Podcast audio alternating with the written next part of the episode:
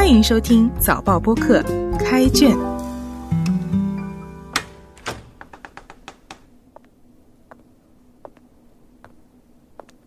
我是联合早报的静心，让我们一起走入新加坡文学的世界。今天分享一首诗，在光影碎片中读父亲的诗，作者吴耀宗。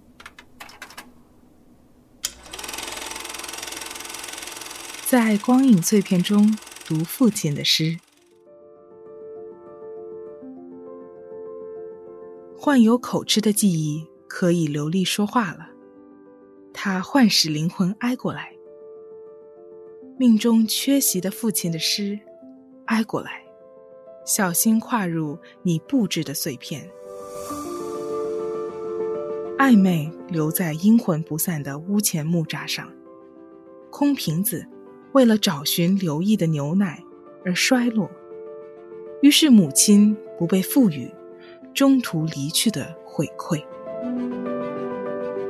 他久久的雨滴，湿淋淋的长发，仿佛等候着陌生人的痛苦。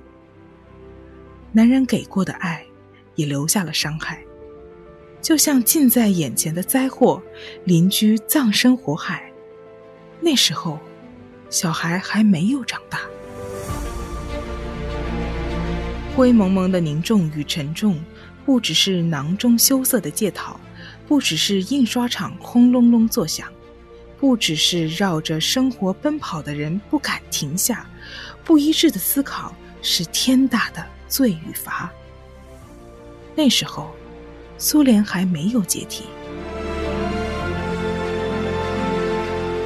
诗的分镜始终没有分给庞然的机器，因为生活既欺骗不了火与冰，也欺骗不了你和普希金。你啃过排队等来的面包，比坦克车还要坚硬。你死后那些尊贵的肉体也活不成，他们每一回夜黑风高，还要集体尸变。还要侵杀一切自由的领地。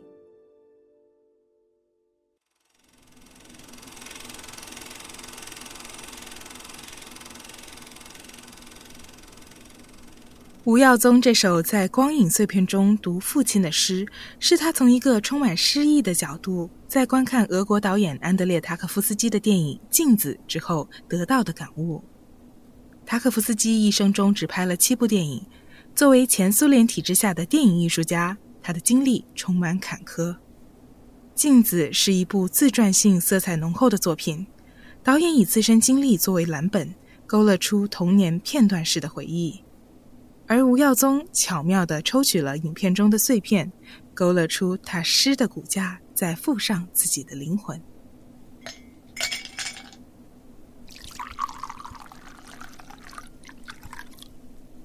这首诗题为《在光影碎片中读父亲的诗》，因为塔可夫斯基的父亲就是一位诗人。在电影中，他用父亲的四首诗贯穿其中，很好的铺垫了影片的氛围和情感。吴耀宗诗歌的第一句“患有口吃的记忆可以流利说话了”，呼应的就是电影的片头。电影以一名口吃患者在接受治疗后，终于流畅讲出话。作为开头，或许这就是作者内心的独白。面临生活上的失语和不语的困扰，无法以语言沟通，必须寻找媒介以为出口。导演用他的影片，而吴耀宗通过他的诗。接下来那句“生命中缺席的父亲”的诗挨过来，小心跨入你布置的碎片，就是为电影，也是为这首诗做提纲。让读者也跨入吴耀宗小心布置的碎片。诗中提到的屋前木栅、空瓶子、湿淋淋的长发、葬身火海，以及印刷厂轰隆隆作响等碎片式的意象，充满画面感。即使读者不曾看过这部电影，也能随着诗人的思路植入自己的想象。例如第三段。雨下不停的萧瑟，长发的柔情，以及等待的煎熬。这些是电影的碎片，也是诗人艺术的拼图。把碎片拼凑起来，就是诗人要表达的图像，也是对这部电影的致敬。与其说这是作者对电影的观后感，不如说这是他对诗的告白，因为这本就是一部充满诗意的电影。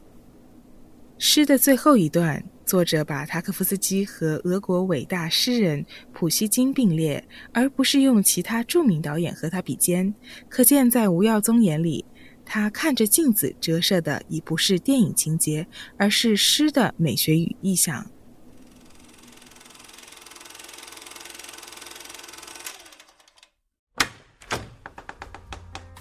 开卷每逢星期四傍晚六点更新，节目中分享的作品可以在联合早报找到。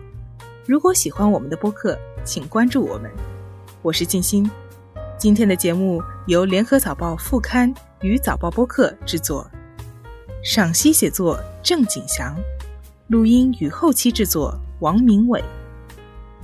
新报业媒体联合早报制作的播客，可以在早报到 SG 以及各大播客平台收听。欢迎你点赞分享。